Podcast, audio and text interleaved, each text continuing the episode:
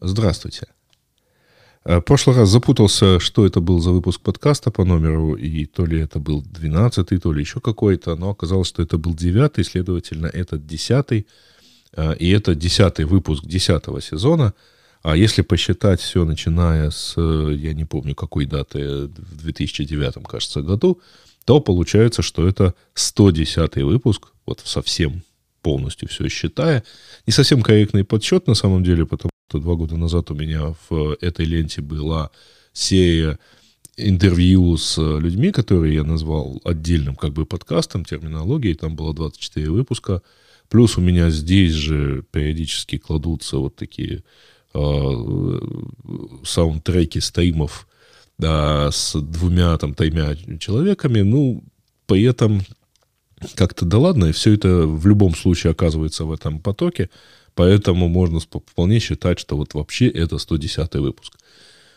Определились с этим, поехали, хотя с точки зрения вот вообще разобраться, в каком статусе существует этот подкаст, что в нем выходит, и что вообще мне в какие каналы класть, я попробовал здесь опросить э, небольшим опросом таким в Твиттере и в Телеграме а, собственно, вот как, как люди предпочитают поглощать вот такой контент, где, собственно, картинки нет никакой, потому что, как в прошлый раз, я сижу просто перед камерой, иногда развожу руками, но в целом единственный полезный контент — это, безусловно, ну, просто звук.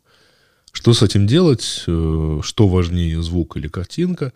А, выяснилось, что все-таки 40% действительно важнее, чтобы это был такой мобильный звук, который можно, если что, оторвать от картинки или вообще оторвать от интернета. А кроме этого, еще 30% все равно. И, в общем, честно говоря, мне кажется неправильным генерировать картинку. Я понимаю, что так все сейчас делают и кладут все это дело на YouTube. Мне кажется неправильным генерировать статическую картинку, увеличивать объем мирового трафика, глобальной энтропии и всего такого прочего – я лучше как-то найду способ проинформировать подписчиков на YouTube, которых там 6 с лишним тысяч, о том, что вот есть такой подкаст в отдельном месте, и если хотите отдельно подписываться, ну, пожалуйста, так сказать, приходите и подписывайтесь. А вот что касается генерации, так сказать, видеоконтента, ну, для этого нужен другой формат. Это должны быть ролики с сюжетами, там, с движением в кадре каким-то, и когда надо именно что-то показать. А на меня, в общем, можно и не смотреть, я думаю, при этом.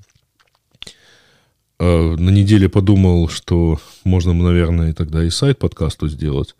И даже вспомнил, что у меня же он когда-то был, правда, домен с тех пор давно ушел. Ну и, в общем, не, не факт, что он мне сейчас-то нужен. Человек, который там его перехватил, заботливо поднял статическую копию того сайта. И, да, впрочем, даже если разверну новый сайт, то не, не буду выкладывать очень старые эпизоды десятилетней давности, ну, даже мне слушать не очень, не то что интересно, не то что, даже скорее не очень приятно, потому что там есть и технические огрехи, как-то я медленно говорю, оказывается. Мне про это тогда говорили, я все не верил. Сейчас говорю, кажется, намного быстрее, но все равно делать сайт. В общем, посмотрим, пока есть сайт на anchor.fm, где вы, наверное, и увидели, собственно, этот подкаст. Ну и, разумеется, он есть во всех подкастоприемниках, то есть во всех э, сервисах типа а, Apple подкасты, Google, э, Pocket э, и так далее и тому подобное. Вот там даже есть специальные отдельные ссылки, даже на Spotify. Пожалуйста, слушайте, где вам это интересно. Мне единственное, что напрягают две вещи – в Anchor нельзя подключить внешнюю статистику, и в Anchor нет комментариев. Окажется, что все-таки в каком-то месте синдицировать комментарии к выпуску хотелось бы. Но я подумаю еще на эту тему чуть-чуть больше. У меня регулярная проблема, это такая проблема выбора браузеров. А, чем дальше, тем а, развесистее становятся браузеры, тем больше они становятся, скажем так, довольно заметной частью рабочего окружения. У меня довольно много всего происходит в браузере, поэтому как бы тщательность выбора, она будет важна. И, в принципе, в последние годы есть какие-то подвижки в разные стороны на эту тему, но все-таки, ну, нет никакого вот счастья полноценного в этом плане. Давайте расскажу подробнее. Какое-то время где-то год с лишним я прожил на очень хорошей машинке под названием Mac Mini. Она хороша всем, кроме того, что у нее всего 8 гигабайт оперативной памяти, и, к сожалению, большинству современных браузеров этого мало. Ну, давайте скажем так, Facebook, э, открытый в одном табе, пожирает потихонечку там гигабайт, гигабайта полтора и больше. То же самое делает Twitter. YouTube тоже как-то довольно интенсивно пытается этим всем заняться. И в целом вот туда-сюда, и нет никаких 8 гигабайт, то есть, естественно, все 8 гигабайт не будут выделены. И даже при условии, при том, что это Mac Mini на M1, и у него очень быстро файловая, ну, точнее, SSD, на котором он все это дело хранит, а включая своп, все равно ощущается, когда машина начинает уходить в своп. Это очень сильно ощущается. Машина начинает притормаживать, все становится неправильным, там мышка дергается как-то не так. В общем, все неправильно. И, конечно, я довольно долго с этим мучился, потому что, ну, все-таки это ну, как бы постоянная работа. Поэтому у меня появились и адблокеры, поэтому у меня появились, значит, механизмы быстрого очи- быстрой очистки памяти. Я понимаю, заранее забегу, так сказать, вперед, если кто-то будет комментировать, что вот то, что показывается в мониторинге системы, э, там на каждый процесс память, это далеко не вся память, они умеют ее делить. Они-то, может, и умеют, но все равно эффект получается нехти. Поэтому как они ее делят, я уже там не знаю, но они все равно притормаживают. И вот так вот мучаясь, э, заморачиваясь э, и так далее, я в итоге дожил до смены машины на Mac Studio. И у Mac Studio 32 гигабайта. Но, тем не менее, это не значит, что вот прямо все их надо отдавать браузеру. А я послу, посмотрел разные браузеры. То есть, с одной стороны, есть там хороший стандартный браузер Safari, у которого довольно уже все неплохо сделано и с точки зрения скорости, и с точки зрения интерфейса. И, в принципе, он мне нравится в том числе там, наличием, к примеру, сервиса Private Relay, который умеет даже в бете довольно неплохо ходить через прокси Cloudflare и доступаться до сайтов, которые ускорять как, какие-то сайты, какие-то, правда, замедлять. Особенно если эта вся бета-штука начинает притормаживать, потому что она же бета, она же имеет право тормозить. И в итоге ну, я долго посмотрел на Safari, но у меня есть некоторое количество задач, которые хорошо решаются плагинами в Chrome. И я пересел на Chrome. С Chrome было все, по идее, даже неплохо. Правда, в какой-то момент он мне тут буквально недавно, буквально пару дней назад, начал терять состояние залогиненности в YouTube. И я не понял, что это было. YouTube тут параллельно выкатывает какие-то свои новинки в отношении интерфейса, там какой-то новый дизайн там, разных страниц. И я, в общем, в итоге оказался в непонятной ситуации, что делать. Какое-то время назад еще на Mac Mini я пробовал браузер под названием Ion. Ion, вообще говоря, интересная идея. Ребята взяли WebKit и написали, э, так сказать, подняли почти полную реализацию э, плагинов э, WebAssembly API, которые позволяют э, плагины, подключать плагины Firefox и плагины Chrome, хотя, вообще говоря, там WebKit и что у них, так сказать, общего, непонятно, да? А, и все было бы хорошо, за исключением двух вещей, которые я заметил еще сразу, там, когда начал только пробовать этот сервис – Э, этот браузер, извините. Э, первое, значит, не все плагины работают нормально э, или вообще работают, а есть некоторые плагины, например, мне сейчас критичен плагин Language Tool, который это хороший спелчекер для нескольких десятков языков, но мне важны, понятно, всего несколько, теми, на которых я переписываюсь, но все-таки важны. И, ну, вот мне как бы нужна эта поддержка в любом браузере. Отсутствие этой поддержки, ну, лишало необходимости, лишало возможности пользоваться браузером Ion. Когда в какой-то момент я увидел, что он почему-то съел довольно много памяти, а довольно много это 7 гигабайт, например, только на ядро, не считая вкладок, я понял, что нет, так, так я не могу, и отложил его временно. И вот пару дней назад, когда у меня начал глючить Chrome, я подумал, ну, надо проверить, может быть, а и он исправился, мало ли. И он действительно исправился по одному из пунктов. В нем теперь работает Language Tool и еще некоторое количество плагинов, которые у меня были критичны. То есть с плагинами все хорошо. Проблема в том, что в течение, как оказалось потом, я сегодня посмотрел на вдруг на почему запутался и подумал, а что это у меня так притормаживает? Все, вроде бы как все хорошо с машиной. И посмотрел опять мониторинг системы. А там на первом месте висит iON с 9 гигабайтами потребленной памяти и еще какое-то количество плагинов, вкладок и плагинов. И вот здесь я, конечно, уже рассердился, потому что ну, наличие 32 гигабайт оперативной памяти не значит, что их надо занять все браузером. И кроме того, это все равно механизм организации памяти, видимо, таков, что большое количество памяти один процесс все равно нормально контролировать не может. Короче, оно все равно тормозит. И, ну, в общем, теперь я сижу и гляжу, так сказать, в открытой Safari, и я надеюсь, что вот пока это будет более-менее устойчивое решение, потому что вроде бы как оно много чем мне подходит. Оно ходит на сайты даже те, которые э, не, не может открыть Chrome по разным причинам. Ну, например, у меня веб-панель одного из э, проектов, она с самоподписанным сертификатом, и браузер не хочет в нее ходить. Но если Safari позволяет понять на свой страх и риск и все-таки зайти на эту панель, то Chrome, конечно, так, таких вольностей не позволяет. Ну и зачем мне тогда два браузера? В общем, вот такая вот проблема. У нас чем-то чем перекликаются с проблемой выбора почтовых клиентов, которые я мучаюсь очень давно. И, к сожалению, вот, ну, ни один почтовый клиент за последние несколько лет не удовлетворяет меня полностью. За исключением одного под названием MimeStream, я его всем советую, но, к сожалению, он мне не подходит в одном пункте.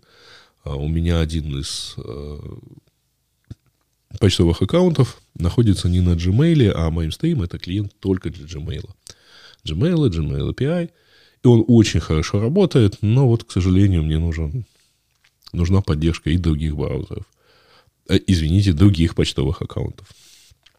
Так что я думаю, что отдельно остановлюсь на разных почтовых клиентах в каком-нибудь следующем выпуске, потому что после браузеров переходить на почтовые клиенты у меня желчи не очень хватит. Из интересных новостей, я думаю, вы догадываетесь, что я не могу обойти Э, стороною такую историю про Маска, такой сериал про то, как он э, развлекается со свежекупленной компанией Twitter. Э, тем более, что Twitter я сам по себе как сервис нежно люблю и планирую им активно пользоваться, и уже с опаской посматриваю на то, что там Маск себе еще придумает. Новости можно про него публиковать сводками каждый день, и я уже, честно говоря, побаиваюсь в очередной раз, так сказать, ну, мне надо как-то разбавлять новости в телеграм-канале, а не, не только ж про Твиттер все время рассказывать. И поэтому хотелось бы как-то э, вот дозировать, что ли. Поэтому я там уже второй выпуск только за, за последнюю неделю записываю на тему Маска с Твиттером. А вот так сейчас смотрю на список, и это уже четвертый будет э, подкаст, где будет говориться про Маска и Твиттер. Надо как-то, в общем, дозировать э, эту информацию, раскладывать ее в разные каналы, чтобы не надоедать э, почитателям одного из них. Но, тем не менее, новостей просто безумно много. Сегодня у нас 4 ноября, и сегодня в 9 утра по времени Сан-Франциско, то есть по Тихоокеанскому времени, а, все сотрудники Твиттера получат письмо, озаглавленное «Ваша роль в Твиттере». Если сотрудник а речь идет о больших сокращениях э, в компании, планируется порядка 50% сократить. А если, ваш сотрудник, если этот сотрудник, получивший письмо, остается работать в компании, то там ему напишут, а чем он будет дальше заниматься. Если же он не остается работать в компании, ну, там тоже описаны следующие шаги, что сделать и как. А, при да, короткое дополнение, что вот контракторам, то есть тем, кто работает по, не в штате, а как бы там по, по часовым, там по суточным и как-то еще по, по контрактно. Э, им вообще пока заблокировали бейджи, офисы компании пока закрыты. Э, обещают, что в понедельник, то есть числа 8 что-то будет понятно, и как-то они вот все, так сказать, определяться в этом отношении, что ж там будет. Ну, то есть 7 на самом деле, понедельник, 7 ноября. Я надеюсь, что Маск в своей нежной любви к, так сказать, ко всему ко всему странному не начнет отмечать 7 ноября, то есть день Великой Октябрьской социалистической революции или там Октябрьского переворота в Санкт-Петербурге, но тем не менее посмотрим. А, итак, что еще там из новостей? Из новостей говорят, что сильно пересмотрят продуктовую линейку, закрасят, скорее всего, проект под названием Notes, который сейчас бы это тестировался, и он был предназначен для того, чтобы иметь возможность выкладывать длинные посты в Твиттер, не уходя никуда. А, кроме того, на паузу поставлен проект Review. Это а, такой аналог Substack, который позволяет делать, выпускать рассылки, подписывать клиентов и так далее. То есть практически отрезается все то, э, с помощью чего Twitter вроде бы как планировал, хотя я не могу сказать, что это была такая прям продуманная продуктовая политика, а такая прям целенаправленная, яркая, красивая. А, но то, что планировал, Twitter планировал использовать, чтобы так или иначе превратиться в такую контент-платформу, как Substack, как значит, Patreon и так далее. Ну, посмотрим. Значит, пока что, судя по подходу, уволить 50%. А это показывает, что непродуктовыми соображениями это все, так сказать, э, решение принималось. Потому что если вы решаете проблему, нам надо придумать новые продукты или нам надо переделать существующие, и оставить только тех людей, которые могут это сделать, то вы все-таки сначала переделываете продукты или сначала формулируете какую-то продуктовую стратегию, а потом говорите, ну, нет, ребята, извините, но так много людей, нам для нее не надо. Сейчас по поводу продуктовой стратегии как-то все странно.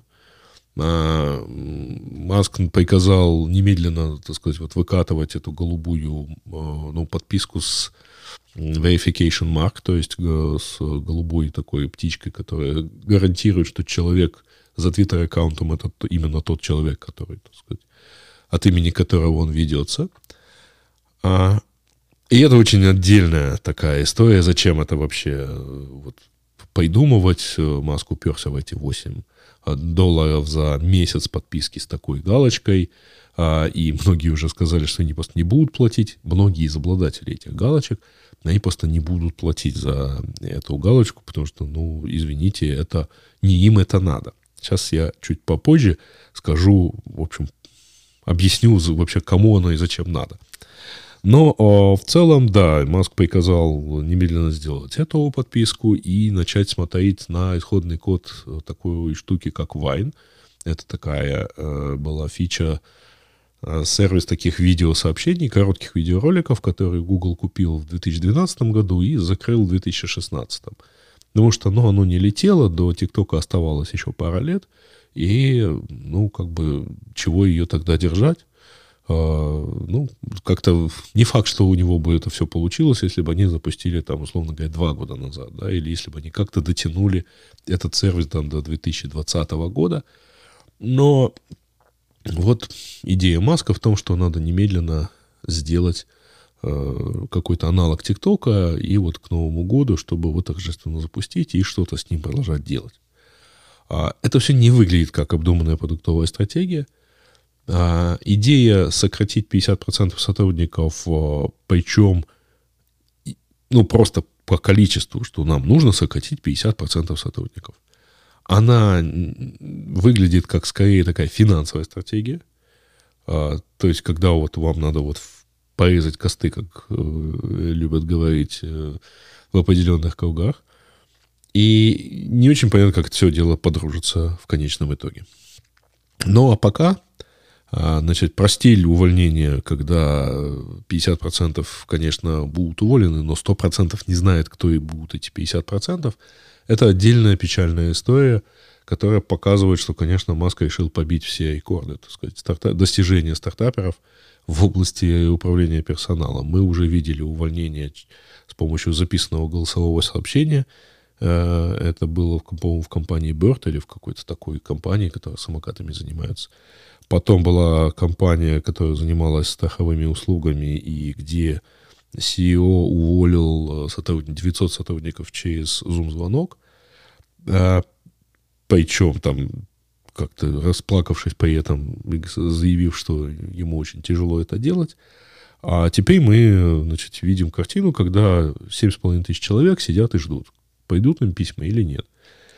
И проблема тут, как я уже не раз писал в разных местах, что проблема, во-первых, в том, что и из тех 50%, что Маск хотел бы оставить, э, вероятнее всего, сами уволятся довольно заметное количество, потому что они же хорошие.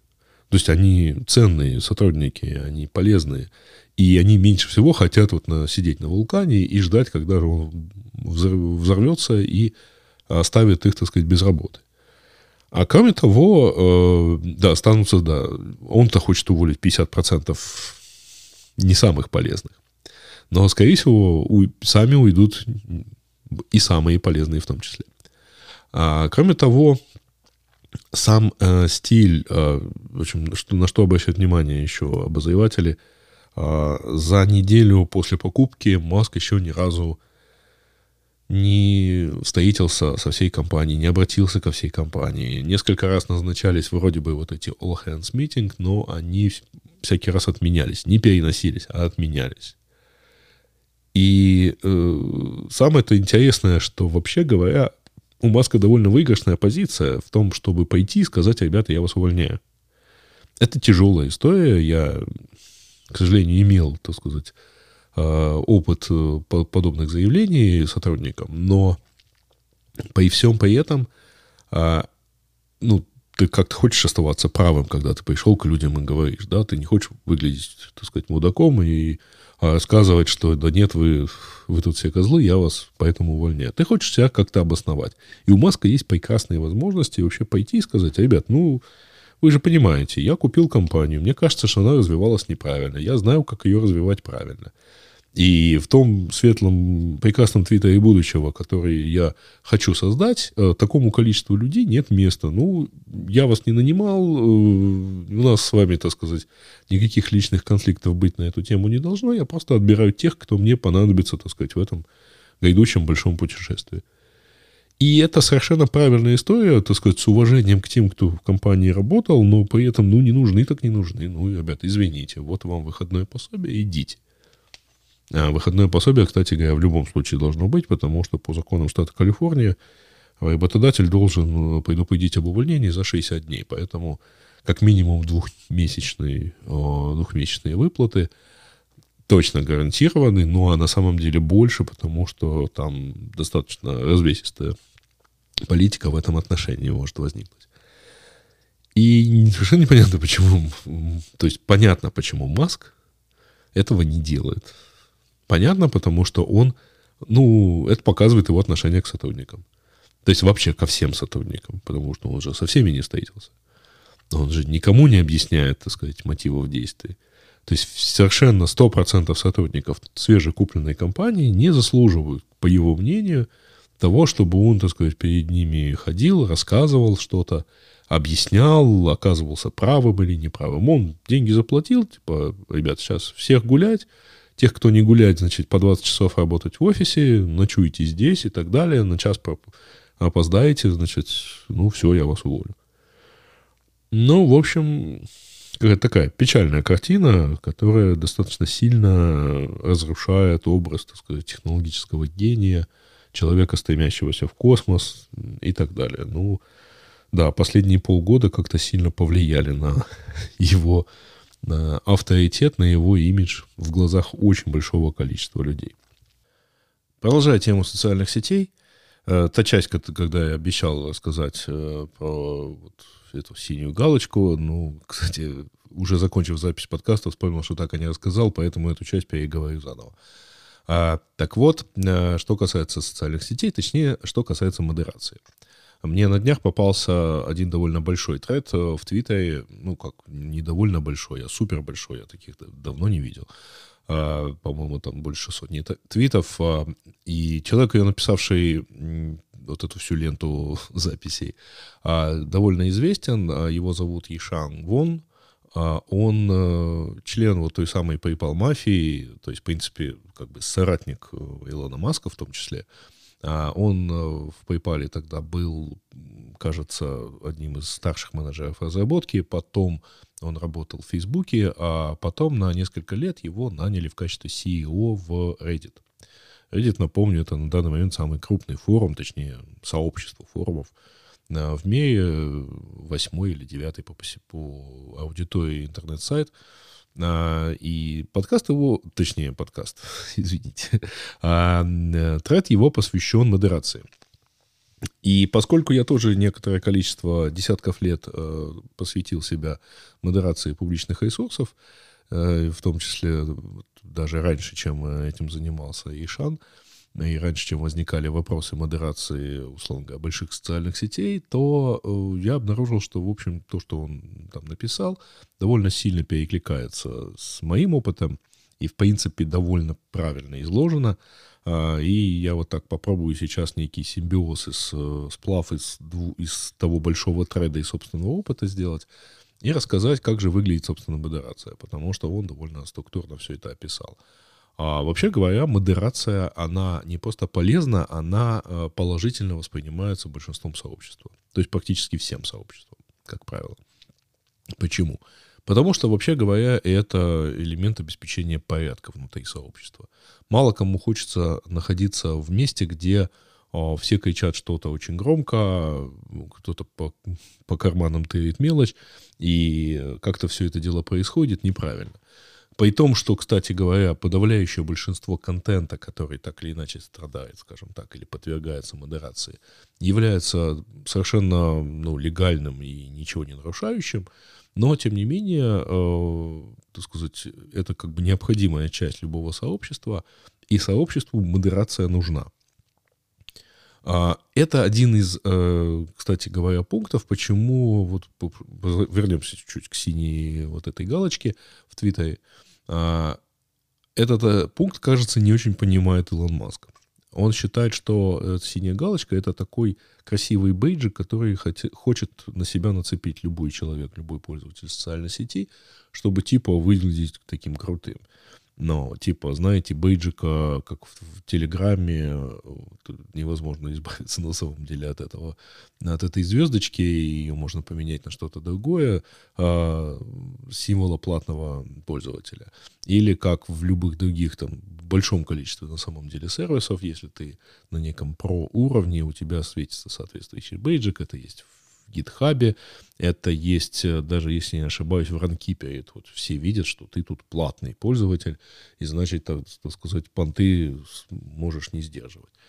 Но в действительности э, вот эти галочки верификации, а напомню, они ставятся тем, кто, во-первых, является довольно заметными личностями, а во-вторых, э, прошел процедуру верификации, то есть совершенно точно ты тот, от имени которого ты ведешь этот э, ну, аккаунт в Твиттере, в Фейсбуке или в любой другой социальной сети. То есть э, тебя проверили. Ты действительно президент Украины, например, или ты действительно президент США, точнее, ты уполномочен президентом США, а, или ты действительно Илон Маск, и пишешь в этот твиттер сам, как Илон Маск, а, ну и так далее.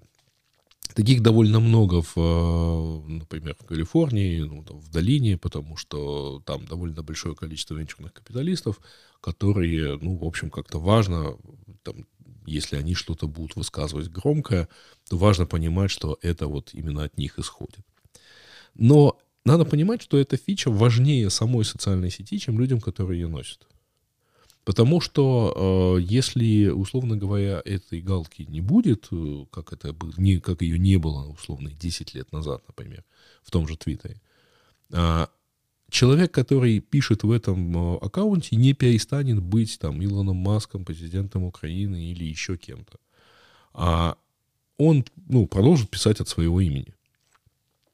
А вот э, если этой галки не будет, то э, в социальной сети появятся спамеры, появятся вот такие имперсонаторы, фейковые аккаунты, которые будут претендовать на то, что они пишут от имени, например, Дональда Трампа. Кстати, нескольких так, товарищей уже забанили за эту неделю, потому что они вылазили со словами «А, привет, там, спасибо, Илон, что ты меня вернул сюда». На самом деле, конечно, там никакие, там был пародийный аккаунт, там был человек реально притворявшийся Дональдом Трампом, с каким-то там сложным ником. А, и это проблема не э, оригинального носителя этого имени. Это проблема не э, человека, которого подделывают. Это проблема места, где его подделывают. Потому что э, портится впечатление о месте, портится качество модерации, это качество социальной сети, это качество контента. Я уже говорил в прошлом выпуске, что продукт социальной сети — это модерация. Это результат модерации контента. И если в этой социальной сети много спама, много фейков, много вот таких фальшивых аккаунтов, на много незапрошенной рекламы, просто много рекламы, то это впечатление от социальной сети, а не от людей, которые там что-то делают, там, условно полезное, размещают легальный контент.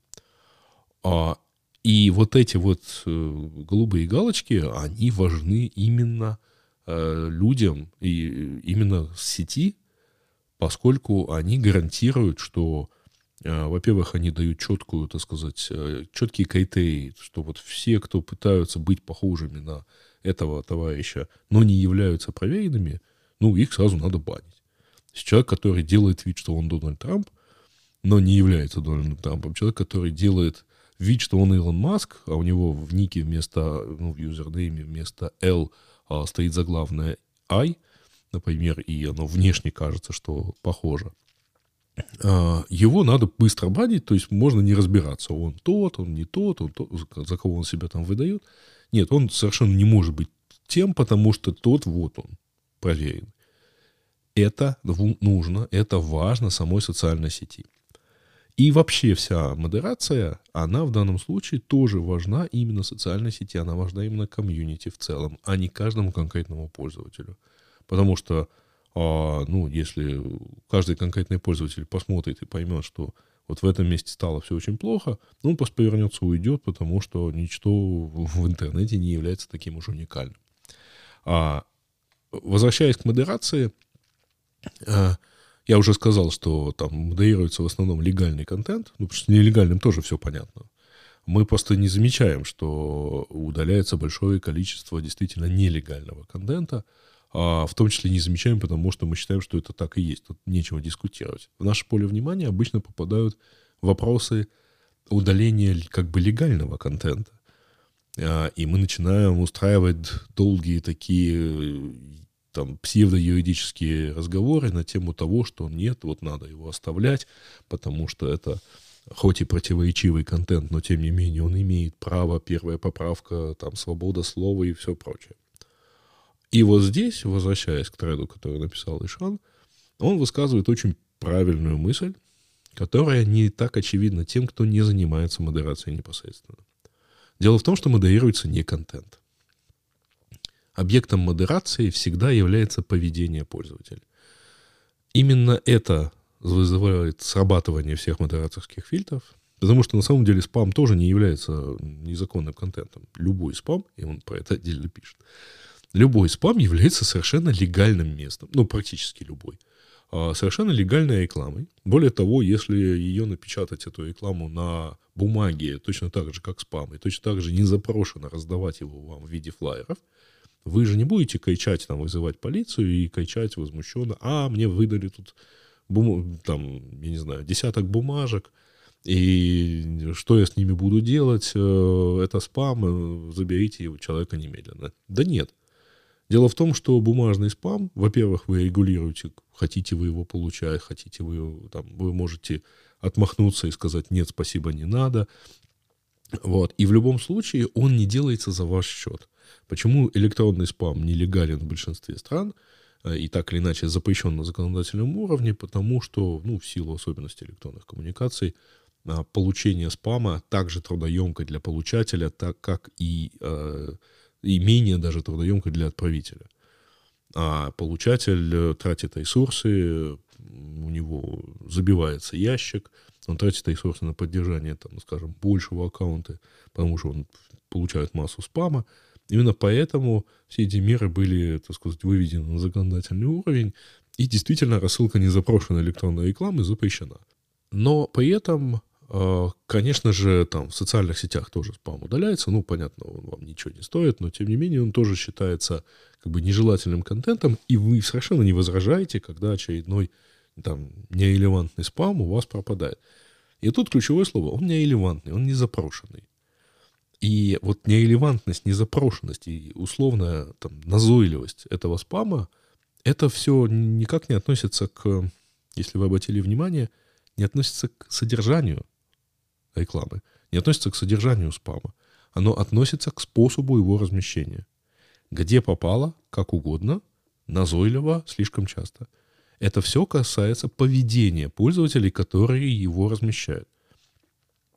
И точно так же, значит, по, по таким же критериям а, рассматривается и любой другой контент, возникающий, например, в ходе ожесточенной дискуссии. Когда человек, например, начинает продвигать свою точку зрения всегда, везде, и делать это неприлично часто. То есть, например, он в каждый топик приходит и начинает рассказывать, что, например, там коронавирус изобрели в Пентагоне. А, или что, да, 8 лет бомбили Донбасс, да, или еще что-то сделали. Это все действительно является в силу э, не содержания вообще, потому что можно долго обсуждать, так сказать, происхождение коронавируса, а тему президентских выборов 2020 года в США или, так сказать, что происходило на Донбассе в течение многих лет, не только даже этих восьми последних – а, но в тот момент, когда кто-то из участников дискуссии занимает вот подобную позицию начинает ее назойливо и э, с нарушением правил ведения дискуссии, то есть с определенным паттерном поведения начинает ее продвигать, возникает необходимость модерации. То есть возникает необходимость принятия мер по отношению к неадекватному участнику дискуссии, не к контенту. Но почему контент тот или иной? так или иначе регулируются и, так сказать, фильтруются именно по контенту, ну, потому что контент в данном случае, а, в определенных случаях, он так или иначе на довольно большой аудитории приводит к появлению подобных людей. То есть это как, вот знаете ли, можно... Бензин совершенно полезная вещь, но не стоит ее ставить рядом с огнем, канистру, с, тем более открытую с бензином, потому что рано или поздно найдется какой-нибудь неуклюжий товарищ, который ее спихнет в костер. Здесь примерно такая же история найдется всегда, особенно в большом количестве людей, при большом количестве участников этой дискуссии найдется какое-то количество неадекватных людей, которые вот так вот встанут на противоположных позициях, и их поведение, ну, полностью испортит все впечатление от комьюнити. А, я в свое время практиковал, на самом деле, такую даже проверку пользователей на адекватность. То есть если шла какая-то такая более-менее ну, напряженная дискуссия, хотя и пока вроде внешне такая культурная, а, то существовал, конечно, не очень такой правильный, может быть, способ проверить какого-то из пользователей, ну вот, насколько он адекватен. А просто там я как модератор заходил и удалял одно из сообщений этого пользователя. Если он при этом а, в правилах пользователя, в правилах форума всегда стоял пункт, два пункта. Первое, э, нельзя продолжать дискуссию, которую закрыл модератор. Второе, нельзя обсуждать действия модератора. Собственно, первый пункт, то, если вы пытаетесь продолжать дискуссию, которую модератор уже закрыл, тоже является обсуждением его действий. Вы как бы высказываете, что тут дурные модераторы что-то закрыли. Давайте двинемся, так сказать, займемся этим заново, обсуждать это заново. Так вот, э, в результате, э, если пользователь, э, так сказать, все-таки выходил опять с рассказом, вот тут дурные модераторы и так далее, или начинал кричать, что ай, злобный админ удалил мое сообщение, обсуждал таким образом действия модератора, а, а не пытался как-то пойти установленным путем, то есть направить апелляцию или написать отдельное сообщение, что пожалуйста, так сказать, почему мое сообщение пропало, ну, сделать это в какой-то приватной, так сказать, переписке, то, э, ну, вывод был достаточно простой. То есть вот тут у человека был, был выбор, либо повести себя так, либо повести себя так. Если он вел себя эдак и в публичном поле начинал обсуждать действия модератора, делался вывод о его неадекватности, ну, значит, все, тобой все понятно, товарищ, посиди, отдохни, тему мы пока закроем, потому что эту дискуссию мы продолжать больше не будем. Потому что участники, э, как минимум один ее участник, ну, неадекватно себя ведет.